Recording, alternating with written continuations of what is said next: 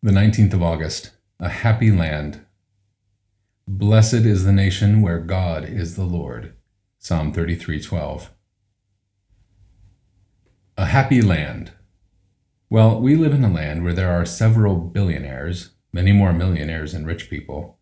Our shops are full of so much stuff, food, clothes, furniture, and household appliances, all in an amazing variety and quality. Yet among all this, we see poverty, homeless people, and destitute asylum seekers.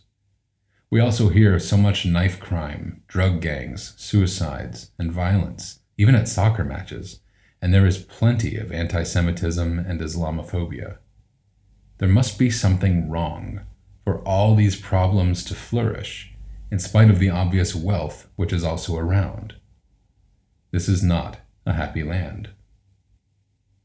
The Bible shows us the secret of having a happy land. It is when God is the Lord.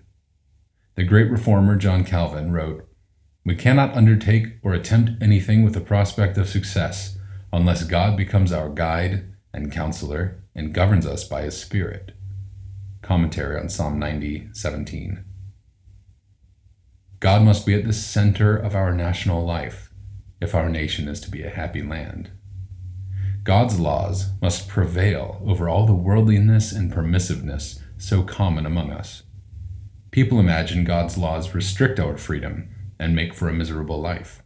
The truth is the very opposite.